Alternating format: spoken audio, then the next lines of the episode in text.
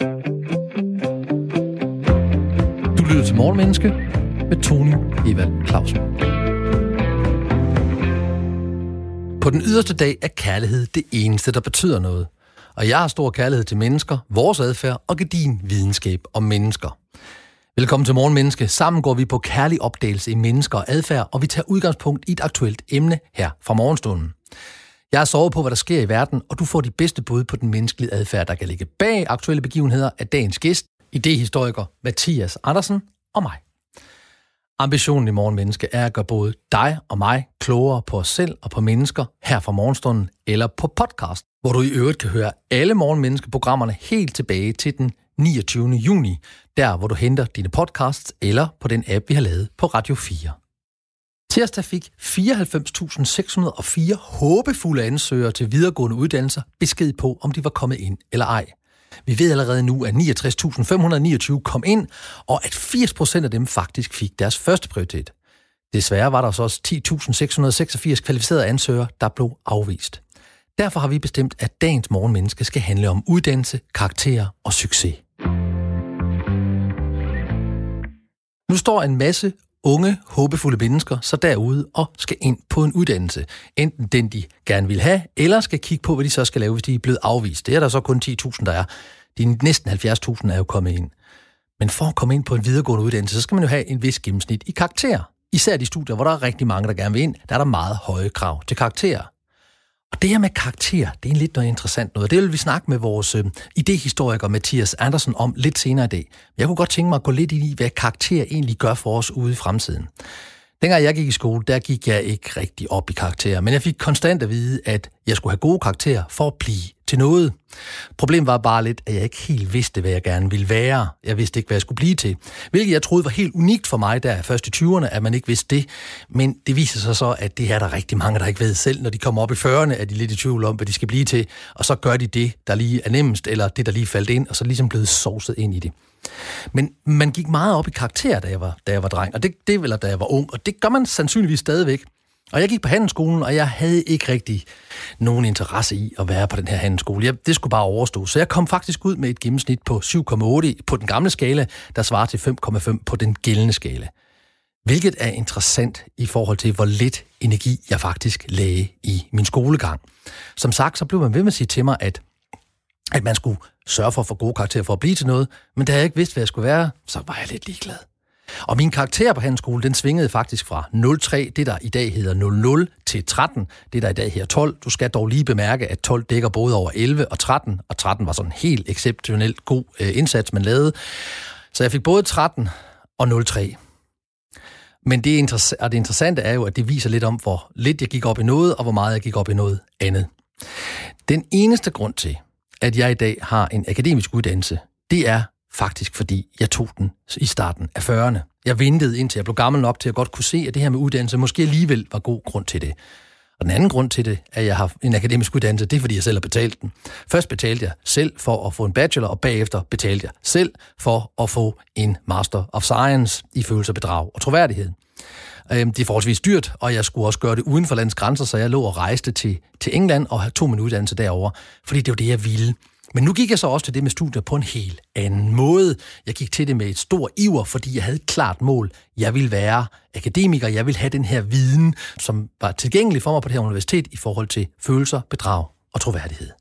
Det havde været noget nemmere, hvis jeg bare havde taget mig sammen på handelsskolen og fået nogle gode karakterer, fordi så svært er det heller ikke, hvis man ellers gider at tage sig sammen og lave sine lektier og lave sine opgaver og ikke udskyde det hele. Det har været nemmere, det har også altså været billigere, og så havde jeg måske kunne gå på et dansk universitet og ikke selv skulle betale for det. Men tilbage til det her med karakterer og det at skulle blive til noget. Er det virkelig vigtigt, det her med karakterer? Er høje karakterer en indikator på succes, det at blive til noget? Der er masser af eksempler på rige og succesfulde mennesker, der aldrig blev færdige på universitetet eller fik en gymnasiel uddannelse. Det er der gode eksempler på. Og jeg vil i flink nævne sådan en som Bill Gates, der aldrig blev færdig med sin uddannelse, eller hans makker Paul Allen, der jo begge to skabte det her virksomhed, som de fleste af os kender, der hedder Microsoft, eller Steven Spielberg, der heller aldrig blev færdig med sin uddannelse. Ham pøser hvis ikke introducerer. Steve Jobs fra Apple blev heller aldrig færdig. Han mente faktisk, det var en af grundene til, at han var blevet så dygtig. Det var, fordi han ikke havde fået nogen uddannelse, så han blev nødt til at tage sig godt sammen.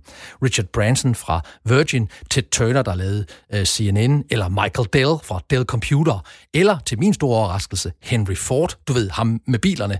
Ingen af dem, jeg lige nævnte nu, fik nogensinde færdiggjort en uddannelse ud over folkeskolen og noget gymnasielt. Nogle af dem fik ikke engang den gymnasielle uddannelse med sig. Så der var jo nogen, der kunne sætte sig tilbage og sige, så behøver jeg jo ikke uddannelse. Jeg kan jo sagtens klare mig uden. Det kan jeg jo se, at Bill Gates kunne, og Henry Ford, og han lavede der noget af en virksomhed, der ville noget. Fordi at vi kunne være forledet til at tro, at vi ikke har brug for uddannelse. Det er bare hårdt arbejde. Og det er det, det vil jeg gerne skynde mig at sige. Det er hårdt arbejde at få succes. Det kræver både talent og intelligens, men det rækker ikke ind i videregående uddannelser. Det kan du godt klare dig med i folkeskolen, og være doven og være klog, men du kan ikke rigtig klare det med dig. I hvert fald ikke det sidste stykke tid på gymnasiet, så får du lavere karakter. Og det er meget sjældent, at man er klog nok til, at man på universitetet bare kan læne sig tilbage, og så tage det, som det kommer, for jeg behøver ikke at læse op, fordi jeg er klog nok. Så det vil jeg gerne advare dig imod. I virkeligheden kalder man det selvovervurdering eller illusorisk selvoverlegenhed. Det er en sådan psykologisk faktor, vi har til at overvurdere os selv. I hvert fald nogen af os. Jeg er selv en af dem, det vil jeg gerne skynde mig at sige. Jeg har også en tendens til engang at både være tidsoptimistisk og selvovervurderende. Der er nogle af dem, der lytter, der ikke har det sådan, og tillykke med det, og det er virkelig dejligt, fordi et af de store problemer ved at være selvovervurderende, det er, at man tager fejl, fordi man overvurderer sig selv. Og det er der faktisk lavet ret mange undersøgelser på, hvordan folk overvurderer sig selv. Hvis vi spørger 100 bilister, hvor gode bilister de oplever, oplever de er, så vil de 68 procent af dem sige, at de er bedre bilister end alle andre. Hvilket jo et eller andet sted ikke rigtig hænger sammen. Så uanset hvad for en aldersgruppe du taler i, uanset hvor meget erfaring folk de har, så har folk en generel oplevelse af, at de er bedre til at køre bil, end de i virkeligheden er. Og på University of Nebraska, der spurgte man samtlige undervisere, og, øh, hvad, hvad, hvad deres oplevelse af dem selv var i forhold til, hvor dygtige undervisere de var. Altså, de spurgte dem simpelthen, hvor dygtig oplever du er du? Er du mellem de 25 bedste, øh, 25 bedste undervisere? Er du mellem de 50 procent bedste undervisere? Eller hvad er du? Hvad er du? Og 68 procent af underviserne mente, at de var i top 25 af underviserne. Det er ret interessant. Og over 90 procent af underviserne på det her universitet, de vurderede sig selv til at være over gennemsnittet, hvilket jo af gode grunde ikke kan lade sig gøre. Men det har noget med, med, med, med de her selvfortællinger, vi har. De, de fortællinger, vi fortæller os selv. Jeg har ikke lyst til at være gennemsnittet. Jeg har bare lyst til at være lidt over gennemsnittet. Og nogle af os har faktisk også lyst til at være i toppen, selvom vi ikke lægger arbejdet for det. På Stanford University, der spurgte man Øh, helt nye studerende, hvor de troede, de ville komme til at lægge sig sådan i forhold til middelværdien. Og 87 procent af dem sagde, at jeg kommer til at ligge over middelværdien. Og 68 procent af dem sagde, at de vil ligge i top 25. Den her selvovervurdering, den kan man diskutere, hvordan kan, den, hvordan kan den overhovedet opstå? Og det er jo selvfølgelig, fordi vi både vil have et selvbillede, men det er også ofte fordi, at vi faktisk ikke har fortalt os selv, hvornår er vi dygtige til vores arbejde. Det bliver sådan en intuitiv følelse, vi har om, at jeg er ret dygtig, og jeg måler mig op mod andre, men det kan jeg jo aldrig gøre i et perfekt filter. Det vil altid være sådan en, subjektiv oplevelse, jeg har af, hvor dygtig jeg er i forhold til den underviser, eller til, til den, der laver det derovre. Så den bedste råd, jeg kan give dig, hvis du vil være sikker på at være dygtig, det er, glem med at kigge på alle mulige andre. Kig på dig selv, og så have nogle helt konkrete mål på, hvornår er jeg god til det, jeg laver sådan helt konkrete mål. Hvornår er jeg lykkedes? Hvornår er jeg dygtig? Og det skal altså være mål, du har indflydelse på. Altså noget, du kan sige til dig selv. For mit eget vedkommende har jeg sådan fem ting, når jeg underviser. Også når jeg står og taler til dig nu. Jeg skal opnå, for jeg oplever, at jeg er dygtig. Det er jo ikke altid, jeg gør det, men det er den bedste måde at gardere mig mod en selvovervurdering på. Jeg skal være entusiastisk. Det tror jeg også godt, lytteren kan høre, jeg er. Jeg skal give brugsværdi. Jeg skal give noget, der giver værdi for dig, der lytter lige nu. Jeg skal i hvert fald føle, at jeg gør det. Jeg skal være omhyggelig. Det er sådan en af de der ting, jeg ikke altid er god til. Jeg skal også vide, der er noget, jeg ikke ved, fordi det er der. Og så skal jeg være menneskekærlig, fordi det er det eneste, der betyder noget. På den yderste dag, det er både kærligheden, men også i mit liv. Jeg skal altså gøre noget, der giver mening. Så når jeg skal vurdere på mig selv, så vurderer jeg på mig selv ud fra de her værdier. Var jeg menneskekærlig? Var jeg åben for noget, jeg ikke vidste? Var jeg entusiastisk? Gav jeg brugsværdi? Var jeg omhyggelig? Og gjorde jeg det, som gav mening for de mennesker, der var i rummet? Og det er også det, du kan gøre. Hvis du nu kommer ind på uddannelsen her lige om lidt, og du skal i gang, så sæt nogle klare markører op for dig selv om, hvornår er du en dygtig student, hvornår er du dygtig til dit studie, og have det som sådan en fyrtårn, der lyser ind i dit liv om, hvor, hvornår er jeg lykkes, så du aldrig kommer til at forfalde til den her illusoriske selvovervurdering, men du hele tiden kan kigge på, gjorde jeg det? Og det er det, vi kommer til at kigge på lige om lidt. Hvordan får man egentlig høje karakterer? Fordi man kan selvfølgelig blive til noget, uden at have taget en uddannelse, men det kræver, at man har energi og kræfter nok til at kompensere for sin uvidenhed. Du har Morgenmenneske på Radio 4 i dine ører. Alle hverdage i sommerferien kan du høre os tage et aktuelt emne op og kigge på, hvad det kan lære os om menneskelig adfærd om os selv. 94.600 ansøgere til videregående uddannelser fik tirsdag besked om, de var kommet ind eller ej. 69.529 kom ind, det er altså, og fire ud af fem af dem fik deres første prioritet. 10.000 et eller andet kom desværre ikke ind. Og derfor er emnet i dag uddannelse, karakter og succes. Og vi lige snakke om det her med, om uddannelse gør en forskel. Kan jeg blive til noget i livet, hvad det så end måtte være, uden en uddannelse? Og selvfølgelig kan du det. Det kræver bare, at du arbejder hårdt for det. Men hvis du nu er kommet ind i dag, og du tænker, hvordan sikrer jeg mig mod høje karakterer, så får du her en opskrift på, hvordan du får høje karakterer. Jeg vil allerede starte med at sige, at den er forholdsvis banal. Det er overhovedet ikke raketvidenskab, det her. Det er rimelig banal, men det er enormt svært i dagligdagen, i nuet at gøre det her. Så opskriften, det er, at du skal møde op til undervisning. Uanset om det er på gymnasielle uddannelser eller videregående, du skal simpelthen møde op til forelæsninger, du skal møde op til undervisningen, og så skal du gøre dig den tjeneste og tage noter. Simpelthen blive dygtig til at tage noter. Så skal du organisere det. Du skal se det som en organisation. Du skal organisere dig selv og være sikker på, at du har styr på dine ting. Fordi hvis du er lige så ustruktureret, som jeg er, så har du ikke styr på noget som helst. Men det er jo viden om, at du er ustruktureret, der gør, at du så bliver nødt til at tvinge dig selv til at være det. Du skal også planlægge din tid. Intet er bedre, end at du har klare idéer om, hvornår laver jeg lektier, hvornår laver jeg mine opgaver, hvordan laver jeg mine opgaver, og så holde dig til det. Og det tredje bedste råd, jeg faktisk kan give dig, det er, lær dig selv memoteknikker. Lær dig selv at huske og lave memoteknikker og notatteknikker. Det er det bedste råd, jeg kan give til en hvilken som helst studerende. Tag tre eller fire timer ud af dit liv og øv dig i det. Der findes masser af bøger og memoteknikker. Næsten lige meget hvad for en bog, du tager ned fra hylden, så den kunne give dig noget, du kan bruge øjeblikkeligt. Det er en af de ting, jeg bruger helt konkret, når jeg skal huske noget, det er, har sådan nogle memoteknikker, så det gør nemt at huske, fordi noget af det, vi bliver målt på i uddannelsesinstitutionerne, det er, hvor god vi er til at genkalde viden. Det er noget andet, vi bliver målt på, det er så, hvad vi gør ved viden. Men det er ret vigtigt, det her med memoteknikker. Lær at huske så skal du også kende dine styrker og dine svagheder. Altså hvis du ligesom jeg er god til overspringshandlinger, du er god til udskydelse, så skal du kende, det er en svaghed i et studie, i et studie på nogen som helst måde, at man har en tendens til de her overspringshandlinger. Så hvis du har meget tendens til overspringshandlinger, så kan du gøre det, jeg gør, nemlig sige, nu skal jeg koncentrere mig i 45 minutter, og så må jeg holde en pause. Så må jeg se YouTube, eller få en kop kaffe, eller gå en tur, eller gøre noget, der er sjovt og så kommer jeg så tilbage og gør det. Så jeg giver ofte mig selv sådan nogle belønninger. Jeg skal lige igennem det her, og så kan jeg gøre det. Så kend dine styrker og kend dine svagheder, og lad nu være med at overvurdere din intelligens, fordi intelligens hjælper dig, men på videregående uddannelser, der er der intet, der slår organisering, planlægning og systematisk tilgang.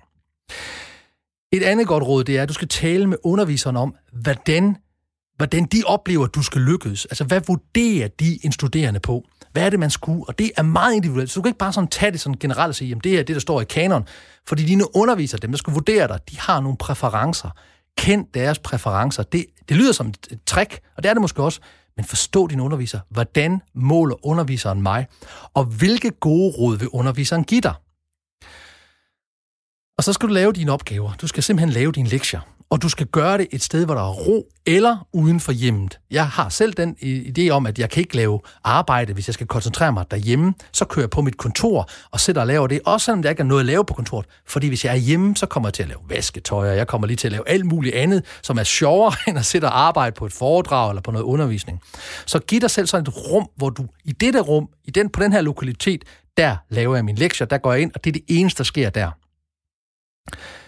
Og så skal du få venner. Sørg for, at du får venner af dine medstuderende. Og lav sådan nogle grupper, hvor I sammen kan lave opgaver, hvor I sammen, fordi at to hjerner er bedre end en, uanset hvordan du så måtte have det med det. Og fire hjerner er bedre end en hjerne, og sådan kunne vi blive ved. Så hvis du kan få gode venner på universitetet eller på den videregående uddannelse, du er på, således I sammen kan lave uddannelsen, så I sammen kan kigge på jeres noter, I sammen kan lave jeres opgaver, så vil du alt andet lige blive bedre. Og så er der den gode gamle, vær udholdende. Ja, det er hårdt arbejde. Ja, du kommer til at sætte langt ud på natten mange gange. Ja, det faglige stof er svært. Ja, du vil fejle og få nederlag. Ja, du skal bruge rigtig, rigtig lang tid på opgaver. Og ja, kaffe er en fantastisk opfindelse. Men du skal være udholdende. Det er i virkeligheden markøren for enhver vinder, uanset hvordan vi så definerer det at vinde, det er, at vi er udholdende. Og når vi fejler, så rejser vi os op igen. Rejs dig. Og tiende godt råd, det kunne være, at du skal finde din læringsstil. Det har i hvert fald hjulpet meget, meget, at jeg fandt ud af, hvordan jeg lærer, fordi der er forskellige læringsstile. Og det, jeg gjorde, det var, at jeg satte mig ind i, hvordan, hvad er læringsstil, så fandt jeg ud af, hov, det her, det er min læringsstil. Jeg er sådan en, sådan, jeg skal gerne kunne relatere det til noget over mit liv. Jeg er sådan en holistisk læringsstil. Meget ustruktureret og meget usystematisk. Men det hjalp mig til at forstå mig selv bedre. Og hvis du gerne vil opdage, hvad for en læringsstil du har, så hvis du søger på læringsstilsanalyse, så finder du en pdf i noget af det første, der kommer op på Google eller på Bing eller på alle de andre. Den hedder læringsstilanalyse. Der kan du finde en pdf, du gratis kan downloade. Det er mig, der har lavet den, og du kan bare downloade den. Det 11. råd, og det er nok det sværeste for rigtig mange, det er BM om hjælp. BM om hjælp af studievejledere, BM om hjælp af andre studerende, BM om hjælp af tutorer, BM om hjælp Bed om at få vejledning og hjælp, imens du er på uddannelsen. Lad være med at tro, du skal klare det hele, og lad især være med at tro, at det er et udtryk for svaghed, hvis du beder om hjælp. Det er det aldrig. Det er et udtryk for svaghed, og lad være med at bede om hjælp, fordi du tror, du kan klare dig selv. Det kan du ikke. Du bliver kun klogere af at få vejledning. Jeg kan ikke understrege nok, hvor vigtigt det er. Du har et netværk, hvor du føler, du kan bede om hjælp til at give dig input. Og et 12. råd kunne være, at du skal være velformuleret, både skriftlig og mundtlig. Du skal øve dig i det, alt efter hvor dine talenter ligger. Som du måske har bemærket, så ligger mit talent ret meget over i den mundtlige fremlæggelse. Men nogle af de ting, du skal lave på en videregående uddannelse, det handler om, at du skal gøre det skriftligt. Så du skal øve dig i, hvordan du skriftligt udtrykker dig. Jo mere velformuleret du er, og jeg ved godt, det lyder mærkeligt, men her er sandheden. Jo mere velformuleret man er i en opgave, jo højere karakter får man. Fordi formen i sig selv også påvirker dem, der skal bedømme dig. Det er grundlæggende alle de ting, du skal gøre for at få en højere, for en højere karakter. Men det er grundlæggende også alle de ting, der i virkeligheden markører for, hvem der er succesfulde. For succesfulde mennesker, de sørger for at organisere sig, de sørger for at planlægge deres tid, de sørger for at, at, at møde op, simpelthen møde op og tage noter. De sørger for at huske det, der er vigtigt at huske. De sørger for at kende deres egne svagheder, deres egne styrker. De taler med dem, der skal vurdere dem om, hvordan bliver de vurderet. De laver deres ting, og de får det gjort selv, når det er træt, når de er trætte, og det er langt ud på natten, så får de det gjort. I Morgenmenneske har vi en ambition om, at hver eneste udsendelse skal være et værk, der står alene i tid og rum. Vi skal være stolte af hver eneste udsendelse, vi laver til dig her fra morgenstunden eller på podcast. Og det gør jo, at vores udsendelse alt andet bliver bedre, fordi vi har bestemt os for, at vi vil give det en indsats, hvor, det, hvor vi er stolte af det, vi har lavet hver dag. Og det betyder nogle gange, at selvom du hører os i, i øh, 50 minutter eller sådan en retning, så er det måske taget 6 timer at lave udsendelsen. Men du hører 50 minutter, som vi kan stå ved, fordi vi er udholdende, vi planlægger, og vi beder om hjælp, og vi hjælper hinanden. Så ja, du kan godt klare dig uden uddannelse. Selvfølgelig kan du det. Men du kan ikke blive succes i noget som helst her i livet, uden du lægger det hårde arbejde, og du gør de ting, jeg lige har sagt, du skulle gøre.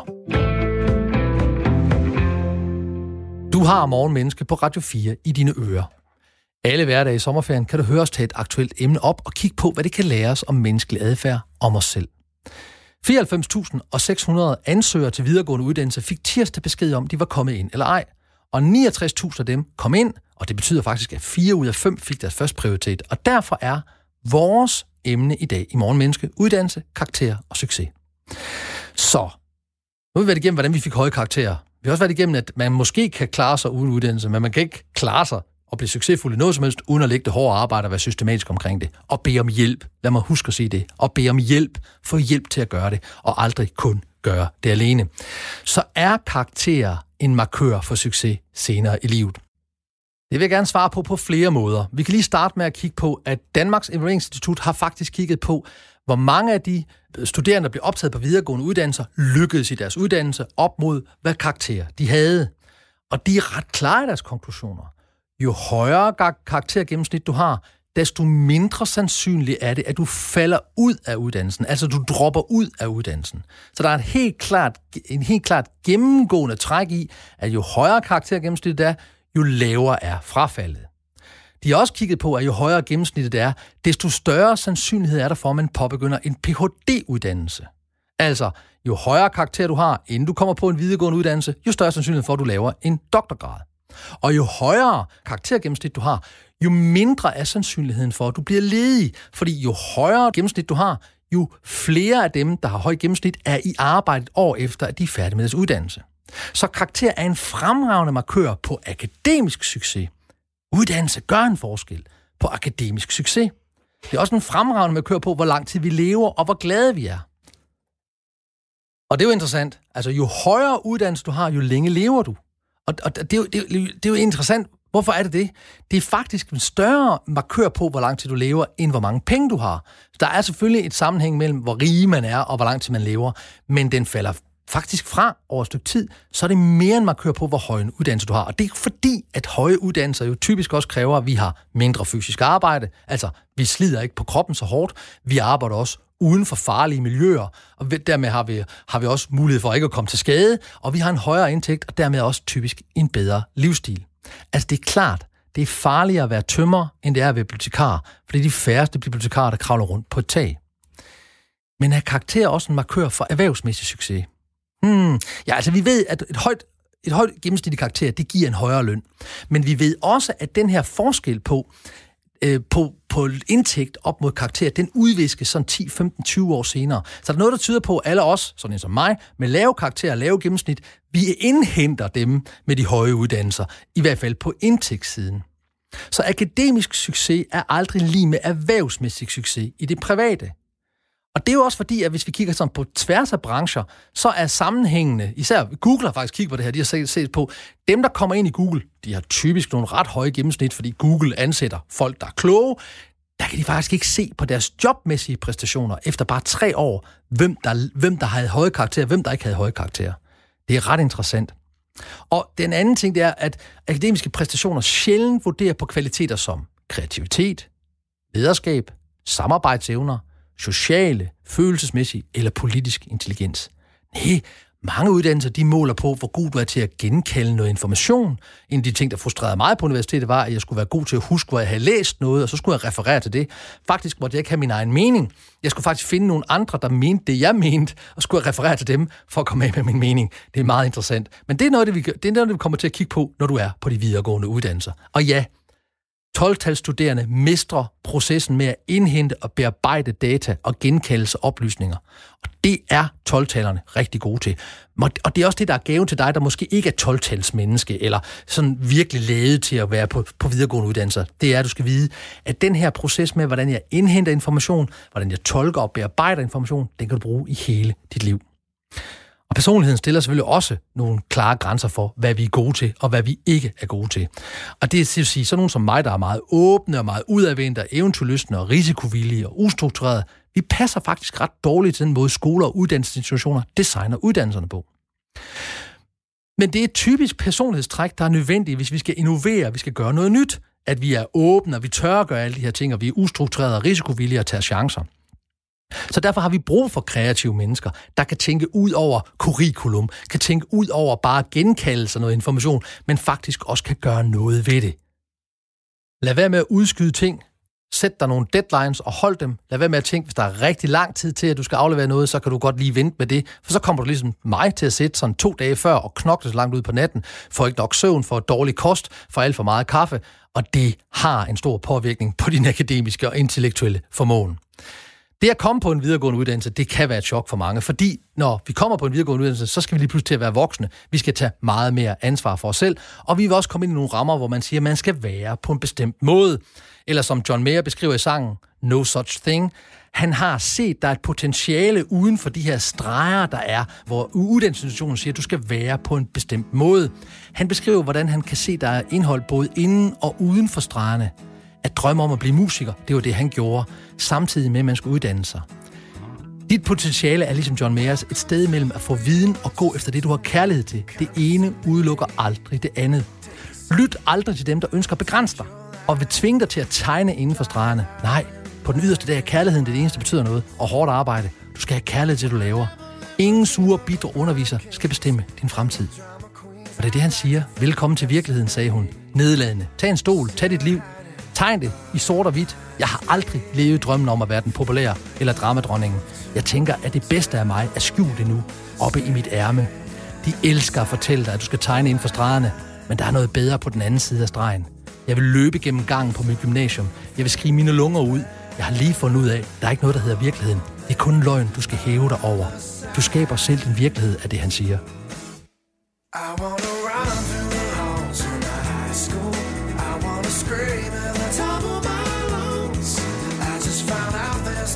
there's no the real world. Just a lie you got to rise above.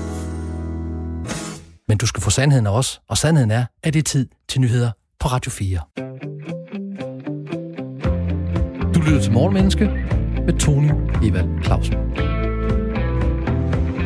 Henover hvad vi er tvunget til at kalde sommeren, kan du hver morgen gøre dig klogere på menneskelig adfærd. Du skal bare tænde for din radio mellem kl. 6 og kl. 7 alle hverdage frem til den 7. august. Du kan også hente alle programmer helt tilbage til den 29. juni som podcast, enten der, hvor du henter dine podcasts, eller på Radio 4's app. Her i Morgenmenneske tager jeg nemlig udgangspunkt i aktuelle emner og giver dig et bud på, hvad nyhederne kan fortælle om os mennesker. Dagens emne er uddannelse, karakter og succes, fordi 94.600 ansøgere til videregående uddannelse tirsdag fik besked på, om de var kommet ind eller ej. Til at give dig og mig og os en vinkel på det emne, har jeg dagens gæst med på en linje, Mathias Andersen, idehistoriker og chefkonsulent ved DTU Vindenergi. Hej Mathias. Hej Tony. Lad os starte med at spørge dig om, hvorfor har vi overhovedet karakter? Altså man kan sige, karakter er jo en enkel måde at formidle et, øh, et komplekst budskab på. Det er lidt som sådan en form for piktogram. Og vi kender dem jo i alle mulige sammenhænge. Øh, når folk skal se en film, så spørger man, var den god? Så siger man, ja, den har fået fem stjerner, eller seks hjerter, eller den skal du ikke se, den fik kun to. Mm. Øh, vi har det med emojis, når du går ud af supermarkedet, så kan man nogle steder trykke om den, men og man synes, betjeningen var til en grøn, gul eller rød emoji. Og så har vi det i skolesystemet med, med karakterskala selvfølgelig. Vi har det også på vejene for øvrigt, hvor man har det her meget sjovt med, når du kommer kørende på vejen. Så når du kommer ind til byen, så er der sådan en lille skilt, der blinker, og der, der kan man godt sige, at man nogle gange trænger til lidt mere gradueret karakterskala. Hvis du kører for eksempel 50, så er emojien glad. Hvis du kører 51, så bliver den bare rigtig sur og blinker, ja, ikke? Ja. Så der kunne man godt trænge Det kunne godt være mellem for noget. Skala. Ja. Præcis. Ja. Så det er jo sådan grundlæggende set derfor, vi har karakter. Det er et forsøg på at måle på et eller andet, at give et, et billede igennem nogle tal af nogle... Ja, give et billede af hvad? Jeg give et billede af, grundlæggende set, om man synes noget er godt eller mindre godt. For eksempel har vi jo med karakterskalaen, hvor vi kan sige, om noget er udmærket, godt som i den gamle UG, eller om det var helt ringe, så kaldte man det dengang, at det var slet. Der har man sådan en meget klar definition, hvor man siger, at vi har nogle trin, og bag de trin ligger der en beskrivelse.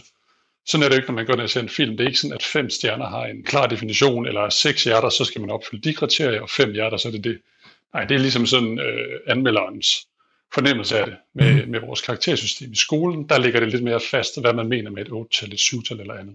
Så grundlæggende så har vi en idé om, at karakterer skal give os et retvisende billede af, at man har opfyldt nogle bestemte kriterier. Hvad er der noget historie på det? Har man altid brugt, øh, har man altid, altså jeg ved, at vi har skiftet karakterskala på et tidspunkt. Hvordan har det udviklet sig over tiden, det her med karakterer, og hvordan vi giver den på uddannelsesinstitutioner? Ja, man kan sige, jeg tror, de, jeg, vidt jeg så kommer man frem til at have de første karakterer omkring 1780'erne. Der har man, tror jeg, 3-4 latinske betegnelser. Ja. Og så skal vi op til, og de er sikkert taget fra, fra udlandet, Tyskland, Frankrig og andet, og fra universitetssystemet. Det var, det var sikkert relativt færre mennesker, som fik karakter den gang. Der var ikke så mange, der gik i skole jo. Øhm, så kommer man op til 1835, hvor det faktisk er DTU's grundlægger H.C. Ørsted, som laver den næste skala, den vi kender som øh, øh, UG kryds og slange. Ja. Øhm, der laver man den, øhm, og så kommer vi øh, senere op. Skal vi faktisk, så tror jeg, der er nogle, der er nogle modifikationer til den, når man laver ny og vender tilbage. Og så skal vi op til øh, 60'erne, hvor vi så får 13-talsskalaen. Inden vi så i er det 2006, hvor vi får den nuværende 7 skala der går fra minus 3 op til 12. Og så er vi igen i dag fremme til at snakke om, om det så er den rigtige skala. Hvor, hvorfor er vi det? Ja, man kan sige, det er underligt. Hvorfor er det, at et, et markørsystem kan skabe så meget debat? Ikke? Altså, hvorfor er det, hvis, hvis karakter bare var en kortfattet beskrivelse af et standpunkt, så, så var det måske ikke så problematisk endda, så kan man sige, at men altså, øh, op i rygsækken, om det er en 7 skala eller en 13-tal. Men der er jo der er i hvert fald to grunde til det. Den ene er, at, at karakterer i skolesystemet har en såkaldt disciplinerende effekt. Det vil sige, at de påvirker vores adfærd. Og hvis man ser på den debat, der kører nu øh, omkring øh, genindførelsen af 13-talsskalaen, eller i hvert fald ændringen af den nuværende, så er det helt tydeligt, at noget af det, som der er mange, der slår på, det er det her med, at man har fået en nulfejlskultur. Altså at eleverne bliver bange for at lave fejl, det var i høj grad øh, Tommy Ahlers, den tidligere undervisningsminister, som var meget frem omkring det. Han er jo gammel iværksætter, og i, i den verden, der er en nulfejlskultur. Det er sådan en form for antikrist. Og spørger du Tommy, så er han slet ikke gammel, men det, det, det, det, det, ord. Jeg skal nok sige til ham, at det mente du ikke på den måde. Ja, hvad, værsgo. Nej, det gjorde jeg bestemt ikke. Han, og, han er ung og frisk. Og, og, nemlig, og, og, og Tommy, han havde været en... Hvad var det, hans pointe var? Eller er? Jamen, hans pointe, jamen, hans pointe er, at han synes, der, der skal være plads til fejl. Man skal ikke have en mangelkultur. Det, der er med den, med den nuværende syvtrinskala, det er, at der starter man sådan set på... Man, man går ind i eksamenslokalet, og så, så ligger eleven på 12. Og så i løbet af eksamen, så er det lidt som at gå til tandlægen, så ser man, hvor mange huller er der. Det vil sige, hvor mange fejl og mangler er der i din viden. Og hvis du kan dit stof, så får du 12. Og hvis du kan mindre stoffet, så får du mindre. Og der, der er jeg sikker på, Tone, der må du have noget fra, fra, fra psykologien, der i forhold til risk aversion og andet, hvor den kultur, den har betydning ikke bare for, hvordan man agerer i eksamenslokalet, men også faktisk for, hvordan man læser op til, til eksamen, hvordan man går til stoffet, hvordan man er i undervisningen. Så det har altså den her adfærdsmodificerende effekt på de studerende. Og ja. det, er, det er ikke så heldigt. Nej, det, det kan man faktisk sige rigtig meget om, fordi det er nemlig fuldstændig rigtigt. Vi har den her undgåelse af tab. Så hvis vi, hvis vi har en oplevelse af, at vi taber noget, så vi starter med et 12-tal, og så taber vi det derfra, så vil vi være mindre kreative, vi vil være mere sikkerhedsfixeret, vi vil være meget mere tryghedsfixeret, kreativiteten vil falde, og skal vi sige firkantetheden, eller det, der er helt sikkert, vil stige, fordi vi har jo noget helt sikkert, og noget usikkert, nemlig et, et, et, et, et, et, et, et sandsynligheden for, at vi får lavere end 12, og i det øjeblik, det sker, så bliver vi meget risikoopmærksomme, og vi undgår alt, hvad der hedder risiko. Så det har en negativ effekt op mod, hvis vi startede på 0. Jamen, du starter på 0, så kan du kun vinde herfra. Det giver meget mere kreativitet, det giver meget mere, skal vi kalde det, akademisk udfoldelse, fordi det at tabe lukker ned, og det at vinde lukker op. Så når du er bange for noget, så lukker du ned på alle parametre, både fysisk og psykisk, men når du vinder noget, så åbner du mere og mere op, jo mere du vinder. Det er grundlæggende, det er grundlæggende tanken psykologisk bag ved det. Og måske har det også været tanken med det, at det, da, de, da de tænkte det, da de sagde, hvis du starter på 12, så kan du kun tabe derfra. Eller, eller hvad tænker du? Nej, jeg tror, det bringer så til, til den anden side, det jeg snakker om, der var ligesom, der var to sider af sagen. Du har på den ene side har du den disciplinerende effekt, som handler om, at du får en, det fremmer en specifik adfærd, og, og det linker så op til, det, til der, hvor vi kommer op på den endnu mere helikopterperspektiv. Det er jo, at skole- eller uddannelsesinstitutioner handler også om, hvad for nogle øh, mennesker, medborgere og medarbejdere er det, vi gerne vil skabe. Og derfor kan du også sige, at der er enormt mange værdiladede ord i debatten, både nuværende og tidligere. Øh, altså hvor Tommy Ahlers taler om, en, øh, om, at man har lavet den her mangelskala. Det kan ikke være rigtigt, man skal kunne belønnes med det ekstraordinære, siger han. Så er der Birgitte Vedersø, som er, hun er gymnasierektor, jeg tror hun er formand for Gymnasierektorernes øh, Forening. Hun snakker om, at man skal ikke have en, øh, man skal ikke tage udgangspunkt i fejl, men man skal tage udgangspunkt i det gode. Og det er jo sådan lidt mere anerkendende tilgang til eleven. Lad os, lad os fremme det, der er godt. Lad os ikke fokusere så meget på fejl. Så, så der ligger ligesom det, der er disciplinerende, og så er der hele kampen om, hvad er det for nogle mennesker, vi laver i samfundet, og det bliver karakterskalaen et, øh, et fokuspunkt for. Og så er der selvfølgelig også det helt banale, at karakter faktisk betyder noget for, om du kan komme ind og læse det, du vil. Jeg kan ikke huske, hvad du skal på den her topscore hos CBS, men knap 12 eller 12,1 eller sådan noget. Ja. Så betyder det noget, hvad du scorer. Så er der altså ikke plads til at lave fejl. Du har Morgenmenneske på Radio 4 i dine ører alle hverdage i sommerferien, eller i det, der men, men, men den her undskyldning af en sommer, vi har lige nu, der kan du høre os tage et aktuelt emne op hver eneste dag, og så kigger på, hvad kan det lære os om menneskelig adfærd, om os selv. Og i dag er emnet uddannelse, karakter og succes, fordi at øh, 69.529 i tirsdags blev optaget på en videregående uddannelse, mens 10.686, der var kvalificeret, desværre blev afvist. Så, og vi har øh, vi har nemlig Mathias Andersen med på en linje her. Vi har snakket lidt om karakterer, vi har snakket om den gamle skala op mod den nye skala, og der skete en forandring, kan jeg høre fra en, et, et, den gamle skala, 13, 13 skalaen, selvom der jo ikke var 13 på den, men, men nu kalder vi den bare 13 skalaen, fordi der var jo 11, som var fuldt tilfredsstillende, og så var der 13, det var en ekstraordinær indsats. Den forsvandt jo med 12 skalaen øh, øh, eller med, med, med syvskalen, eller hvad vi kalder den nuværende gældende. Og jeg fik et tab, da inden vi fik dig på linjen, fortalte jeg om min, øh, min min, sådan min karriere inden for uddannelsessystemet. Og jeg fortalte også, hvad mit gennemsnit på handelsskolen var, da jeg gik der på Handelsgymnasiet. Og det var så 5,5 i den gældende skala. Men af min højeste karakter, det var 13, der svarer til 12 nu. Og der kan jeg huske, at jeg sagde, at jeg fik faktisk 13 i et fag. Der fik jeg 13. Og den er taget fra mig nu, fordi nu gælder 12-tal, det dækker over både 13 og 11 i den gamle skala. Og der kunne jeg, der kunne jeg simpelthen mærke, det er ikke helt fair, fordi 13 er mere end 11. Og den er jo helt forsvundet med den nuværende skala. Præcis, altså der er, med den nye skala har frataget vores og tidligere generationer retten til at være ekstraordinær på vores eksamensbevis.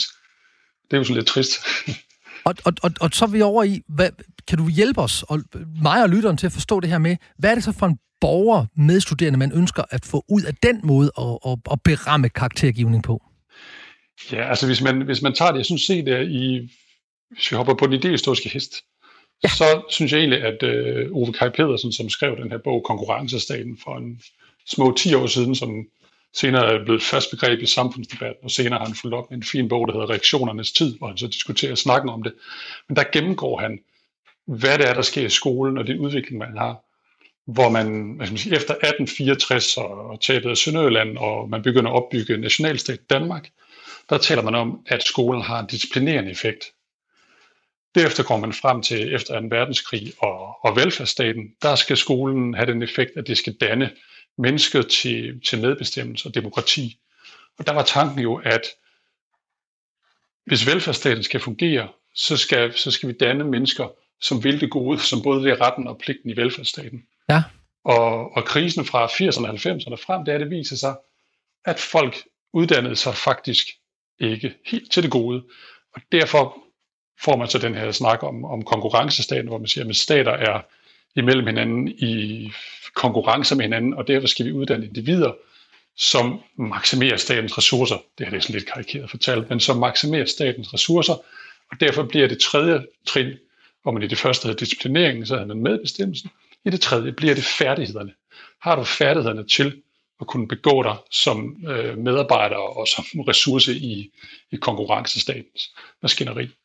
Der kan man vel godt sige, at den, den nuværende karakterskala, den passer fint med færdighederne. Ja. Har du 12, så har du de færdigheder, vi skal bruge.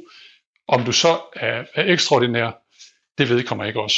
Det er, du, skal, du skal være god nok til, at øh, du kan komme igennem de forskellige skolesystemer. Man havde jo målsætninger for, hvor mange skulle gennem en ungdomsuddannelse og, ja. og så videre og så videre. Så, så færdighedsbegrebet passer fint ind her. Du siger det ikke, men jeg hører en, en kritik af den måde at gå til det på, sådan i din personlige holdning. Den vil jeg godt høre faktisk. Jeg tror, jeg har det dobbelt faktisk. Øh, det er ikke kun fordi, jeg er mellembarn. Men øh, man kan sige, hvis jeg sådan tager min idehistoriske civilisationskritiske hat på, så kan jeg sagtens ride med på den bølge, der hedder, at vi fra 80'erne har fået New Public Management og målstyring, og individerne er blevet til ressourcer og det grænseløse arbejde, og skalaen er bare endnu trit i den retning, hvor det er ligeglade med individets dannelse. Det handler bare om at have færdigheder og bumslut. Ikke? Og mm. der kan man sige, der, der vil man nok, hvis man sidder på, på den hest, så, så savner man noget mere. Og det er ikke fordi, der nødvendigvis skal være plads til genier, men der må være plads til, at skolen skal mere end bare uddannet til godt nok. Der må simpelthen være højere til loftet. Ja. Så det er sådan den ene vej, man kan se på det. Den anden vej, man kan se på det, øhm, og det er farvet lidt af, at jeg for en, det vil være en 15 år siden, 12-15 år siden, var involveret i nogle projekter om medborgerskab, blandt andet sammen med Efterskoleforeningen og andre. Og der, der tror jeg, jeg lærte noget meget vigtigt, da vi snakkede om medborgerskab. For når vi snakker om, hvad skal der til for at være medborger, så kræver det jo nogle basale kompetencer for at kunne være med. For eksempel nåede vi frem til den lidt interessante konklusion, at det er ret væsentligt, at man kan læse en tekst hurtigt nok. For hvis du ikke kan læse hurtigt nok, så kan du ikke bagefter sammenfatte og have forstået en tekst. Mm. Og det betyder faktisk, at vi, og det var sådan lidt kætterisk dengang, at vi i efterskoleregi begyndte at snakke om, at man skulle have diagnostiske læsetest. Og hvis der er noget, man ikke kunne lide inden for, for øh, efterskoleforeningen sådan generelt, en grundvis tradition, så var det det her med at teste, fordi dannelsen kan ikke testes. Men, men der færdigheden er jo er jo også et grundlag for, at alle kan være med. Så der er også noget sympatisk i at sige, det, det er fint, at der skal være plads til, til genier, når det er men vi har også behov for at sikre, at alle i samfundet kan være med. Det er jo en del af, det er en del af den tanke, der ligger i, i velfærdsstaten og i den nordiske model. Så derfor tror jeg, det kommer lidt an på, hvor du spørger mig hen, og hvilket ben du fanger mig på. Okay. Men jo, jeg synes klart, at man, øh, at man har mistet noget, i og med, at man har fået nulsomskulturen. Der er også sket det, at elever i dag øh, og studerende, de begynder kun at læse til lige det, de skal bruge for at kunne klare eksamen til 12. Ja. Det vil sige, at så er resten af stoffet sådan set ikke vigtigt. Og det Nej. synes jeg er meget heldigt, hvis man får en tanke om, at man går på universitetet udelukkende for at lære det, det man kan sige teach eller learn to the test, ja. frem for at, at lære noget vigtigere. Og, og det er klart, man kører, altså vi ved det også fra, fra færdselspolitiet, de siger, at folk, øh, efter man lavede de her klipordninger ud på motorvejene og på vejene, så kører folk lige til klippet. Det vil sige, de, de kører lige under det, der koster et klip. De kører stadigvæk for stærkt, men de kører lige under det, der koster et klip. Det er ikke nødvendigvis det, det, man vil opnå med det, fordi det bliver fuldstændig tilfældigt. Så nu læser vi altså ikke ud over vores pensum, vi læser kun vores pensum, og så skal vi i øvrigt huske det at kunne genkalde os det, for det er det eneste, vi måler på. Ja, og så vil jeg sige, at på et personligt plan er jeg heller ikke så meget for den, det er, fordi jeg er utrolig dårlig til paratviden. Så jeg, jeg har altid frygtet det der med at have et uh, specifikt pensum, jeg skal kunne. Men det er mm. så nok med min fejl end samfundets skyld. Så. Jamen altså, en af de ting, jeg, jeg siger, inden du kommer på, og jeg kan ikke understrege det nok til de lyttere, der måtte have interesse i at studere osv., det er, gør dig selv den tjeneste at lære nogle memoteknikker. Det er ikke særlig svært. Det koster to til tre timer af dit liv. Det er en investering, du aldrig nogensinde kan lave så godt igen som at sætte dig ind i, hvordan man laver memoteknikker. Nogen tror, det er snyd. Altså, du kan sige 20 ting til mig lige nu, og så kan jeg huske dem forfra og bagfra, lige efter du har sagt dem. Og det er jo ikke, fordi jeg er et geni, fordi det er jeg ikke. Fordi så ville jeg have haft højere karakter på skolen, og også på min, øh, på min akademiske uddannelse. Men det er simpelthen, fordi jeg har lavet nogle memoteknikker. Så hvis man gerne vil være god til bevaratviden, jamen, så skal man lave sådan nogle memoteknikker. Så det kan, jeg, det kan jeg stærkt anbefale. Jeg har lige en anden ting, jeg skal spørge dig om. Fordi ja i den grundvikolske måde at gå til tilgang på, så kan vi ikke måle, øh, og det bliver sådan lidt indforstået, hvis man ikke ved, hvad, hvad det betyder grundvig og kold, men vi, vi kigger på dannelsen af mennesket, det hele menneske i et kristent lys, bla bla bla bla, det kan vi ikke måle på. Vi kan ikke måle på, hvor gode mennesker er. Det er jo det er den ene modsætning. Den anden modsætning er, at vi skal se, hvor er jeg henne i forhold til, hvor kan jeg komme hen, og der bliver måling jo god. Så hvis jeg forstår dig ret, så er du et sted mellem de to ting, nemlig både ja, vi skal måle på nogle ting, for at kunne navigere i, hvor vi er, og nej, der er nogle andre ting, vi ikke kan kvantificere. Har, har jeg forstået din, dit budskab rigtigt? Det er min, jeg er med på, det er mit narrativ, det ja. Ja, men det, det har du. Jeg vil sige, det, det, jeg tror, der er vigtigt at sige, det er det her med, at man kan godt nogle gange, når man snakker om 13-talsskala og den exceptionelle, så glemmer vi, at der også er nogle folk i samfundet, der står et andet sted, som handler om at kunne nå at være med. Ikke? Altså det er mm. det der med at kunne løfte. Så man kan lidt sige, at 13-talsskalaen ser ting, det, det, det bliver kommer til at måske lyde helt forkert, men 13-tal ser ting fra toppen med fokus på geniet og det ekstraordinære, og øh, den nuværende skala ser tingene dels fra sådan et konkurrencestatsperspektiv, men også ud fra et perspektiv, der hedder, at alle skal kunne nok til at være med. Selv nogle af mine gamle kolleger fra den tid, jeg var inden for, for filosofi, idéhistorie og pædagogik, nok sige, hov, hov, altså øh, dannelse som medbestemmelsestanken havde bestemt os de svage med, og det er korrekt, så det her med at fortsætte det sådan lidt, øh, lidt karikeret op til den øh, friske morgenlytter. Du har Morgenmenneske på Radio 4 i dine ører alle hverdage i det, vi kalder sommeren. Der kan du høre os tage et aktuelt emne op og kigge på, hvad kan det fortælle dig og mig, og os alle sammen om os selv og, og virkeligheden. Og i dag er emnet uddannelse, karakter og succes, fordi at der tirsdag, eller natten til tirsdag i virkeligheden, der fik øh, fire, hvad var det, 94.604 ansøgere besked, om de var kommet ind, og knap 70.000 af dem kom ind, og øh, 4 ud af 5 fik faktisk deres første prioritet. Og vi har været vidt omkring omkring det her med akademisk uddannelse, og hvad, hvordan vi kigger på, på karakterer og sådan noget. Og jeg har et spørgsmål til dig, som måske ligger lidt ud i dit felt, men jeg kunne godt tænke mig at høre din holdning til det. Jeg har jo været konsulent de sidste 11 år, både i privat og i offentlig regi, som selvstændig. Og en af de ting, jeg har bemærket, det er, at der kommer nogle meget højt uddannede ledere ud, som bliver ledere, fordi at de er højt uddannede, men de mangler simpelthen værktøjerne til lederskab. Og de er heller ikke særlig kreative. Og de har ikke, nogen, de har ikke den følelsesmæssige intelligens på plads, men de har en masse idéer om, hvordan modeller og sådan noget er. Øhm, og, og det synes jeg i hvert fald er et, et og det, det er ikke en kritik, fordi jeg tror også, det er vigtigt, at vi lærer at optage information og bearbejde information, som man jo typisk gør på universiteter og videregående uddannelser. Men de mangler et menneskeligt aspekt. Er det er det, det 12-tallet, 12 gør? Fjerner den det menneskelige, fordi vi er gået væk fra det exceptionelle? Altså det, det, er, det er nok at tage den for vidt. Den, den kunne man godt køre ud. Jeg tror sådan set, det handler om noget andet. Jeg er enig i din, i din analyse, men det tror jeg trods alt ikke, vi skal skyde skylden på, på, øh, på 12-talsmennesket. Det handler jo mere om at sige, at der er begrænsninger for, hvad vi faktisk kan måle. Det er som det gamle ordsprog, et er et søkort at forstå, et andet skib at føre. Mm. Altså det er godt, at du få 12 i at kunne læse søkort, men når du så kommer derud, så er det sgu noget andet at stå i en storm, og besætningen er sur, der er røget ræb, og roret er gået i stykker. Ja. Hvad gør man så? Ja. så? Så jeg vil sige, den tror jeg trods alt ikke, jeg vil skyde skylden på, på den stakkels øh, karakterskala. Nej, det er, også, det er mere for at lave en beramning, fordi at vi jo netop snakker om det her med både uddannelse og karakter og succes i livet, og jeg har også lyst til at komme med sådan en, en one-liner, at, at i, i teori er der ikke forskel på teori og praksis. men det er der i praksis. Øhm, og, og, og, og det er jo det første, man opdager, når man kommer ud og skal bruge den teoretiske viden, man har, det er, at der er stor forskel på at, at forstå søkort og så sejlskibet. Men lad os lige prøve at kigge på noget Hvorfor kan karakter få vores sind i kog?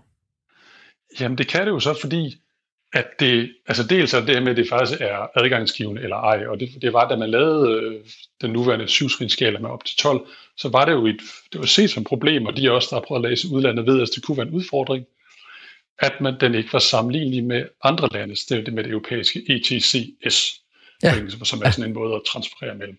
Så, så det var et problem. Men det andet er som sagt det her med, at det har at gøre med vores syn på, hvad for nogle mennesker vi skaber i skolen. Øhm, og, og det er jo en snak, som vi har haft inden for, for, øhm, for karakterskalaen. Det kom endnu tydeligere frem for en, hvad er det, en 20 år siden nu, da man begyndte at gå fra at tale om, at uddannelsessystemet skulle give kvalifikationer, til at uddannelsessystemet skulle give kompetencer. Ja. Fordi hvor kvalifikationer, det er sådan noget formelt, vi kan måle. Har du den uddannelse, altså kvalifikationer, det har du papir på i et eller andet format.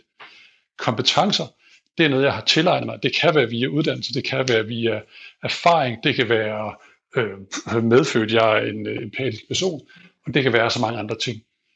Så, og, og den var virkelig stærk en gang, fordi kompetencebegrebet, da det kom ind, altså det er, når man kan have personlige, faglige, relationelle og alle mulige andre slags kompetencer, det blev et uddannelsessystem meget hårdt skrevet ind fra kritikerne i det her med, at det var en del af konkurrencestaten og New Public Management, og man skulle til at måle, og det grænseløse arbejde og alt det her.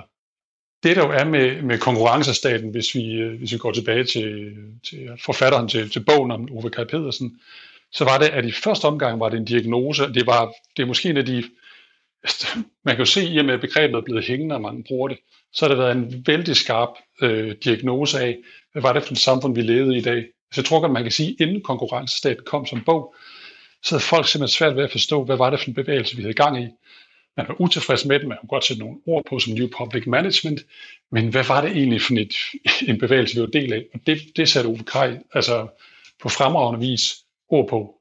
Øhm, så er der spørgsmål, om man gik fra diagnosen til at, efterleve det, og der var det der afført en lang diskussion om, var han ligesom gået fra at diagnostisere det til at efterleve det.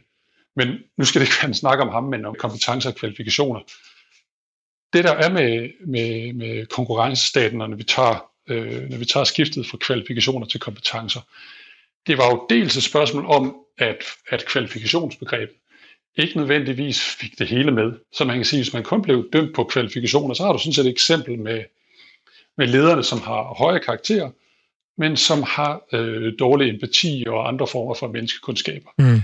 Det er jo typisk noget, vi bedre fanger med kompetencer. Altså kompetencebegrebet er godt til, det kommer fra psykologien, det er godt til at forklare, sådan en 360-graders beskrivelse af, hvad personerne har. Mm. Problemet har været, at man synes, at kompetencebegrebet blev sat ind i, at man lavede en 360-graders beskrivelse af personen, for at alle 360 grader kunne bruges ah. i arbejdsmarkedets og i konkurrencestatens maskineri. Det var sådan, hvis man trækker kritikken helt kort op. Og så går der sådan en vis øh, konservatisme i systemet, og så vender vi tilbage til, nu har vi mistet dannelsen og oplysningens øh, flamme, og den skal vi tilbage til, og derfor ser vi også snakke på den ene eller den anden side dag. Øh, jeg tror, det er sådan som Søren Pind, der kunne være ude på den ene side og tale om, at vi skulle have dannelsen tilbage. Jeg tror, mener, han genindførte et filosofikum. Mm. Og, og på den anden side snakker han også om forskning som et konkurrenceparameter. Så der bliver de her, der bliver de her modstridende øh, bevægelser af, hvordan får man det hele med. Som, man kan også se det som en konflikt mellem øh, højskolevenstre og, og hvad hedder det, handelshøjskolevenstre. Det er meget godt set. Lad os lige lade Venstre, både den ene og den anden side, ligge et kort øjeblik, så lad os lige tale om det her med, med kvalifikationer op mod kompetencer eller færdigheder. Fordi nogle af de ting, jeg synes, der er mest interessante, det er, når virksomheder vil ansætte nye ansatte, så kigger de ofte på kvalifikationerne, selvom vi faktisk kan se, at en af de ting, vi fyrer folk på, det er deres personlighed. Altså, vi, vi har en tendens til at ansætte på kvalifikationer, på, på uddannelse eller på karakterer, øh, men vi ender med at fyre folk de meste af tiden, fordi deres personlighed ikke passer ind. Altså kan man kalde det deres sådan, skal vi sige, mere bløde kompetencer, altså samarbejdsevne, lederskab, empati osv. Og det synes jeg er ret interessant, at, at vi ikke er bedre til, ja, filosofikum kunne være godt, eller kritisk tænkning, eller at det er vigtigt, at vi har et, et, i hvert fald i samarbejde, fordi vi på arbejdspladserne jo skal arbejde sammen, så er samarbejde ret vigtigt, og vi sidder ikke i lukkede rum, men vi er en del af en større helhed, at vi også lærer at det er vigtigt, at vi er til at være sammen med, og vi kan kommunikere og samarbejde med hinanden. Og så alt det med, med selve færdighederne eller kvalifikationerne, det kan vi lære folk, hvis de bare er sådan over middelintelligente. Det er min pegepind, det jeg kender jeg. Hvad, hvad tænker du om det? Ja, jamen, jamen jeg, jeg er helt enig. Udfordringen er selvfølgelig, at kan karaktererne løse det, eller er det nærmere det, at vi skal huske at have noget andet med? Mm. Altså man kan sige, hvis vi, nu, hvis vi nu blev enige om, karaktererne er godt, men lad os huske på, vi skal jo ikke læse for at få gode karakterer, vi skal få karakterer for at afspejle, hvad vi læser ja. og hvad vi har lært. Øh, så jeg tror, det er nok nærmere et spørgsmål om ligesom at hegne karakteren lidt ind.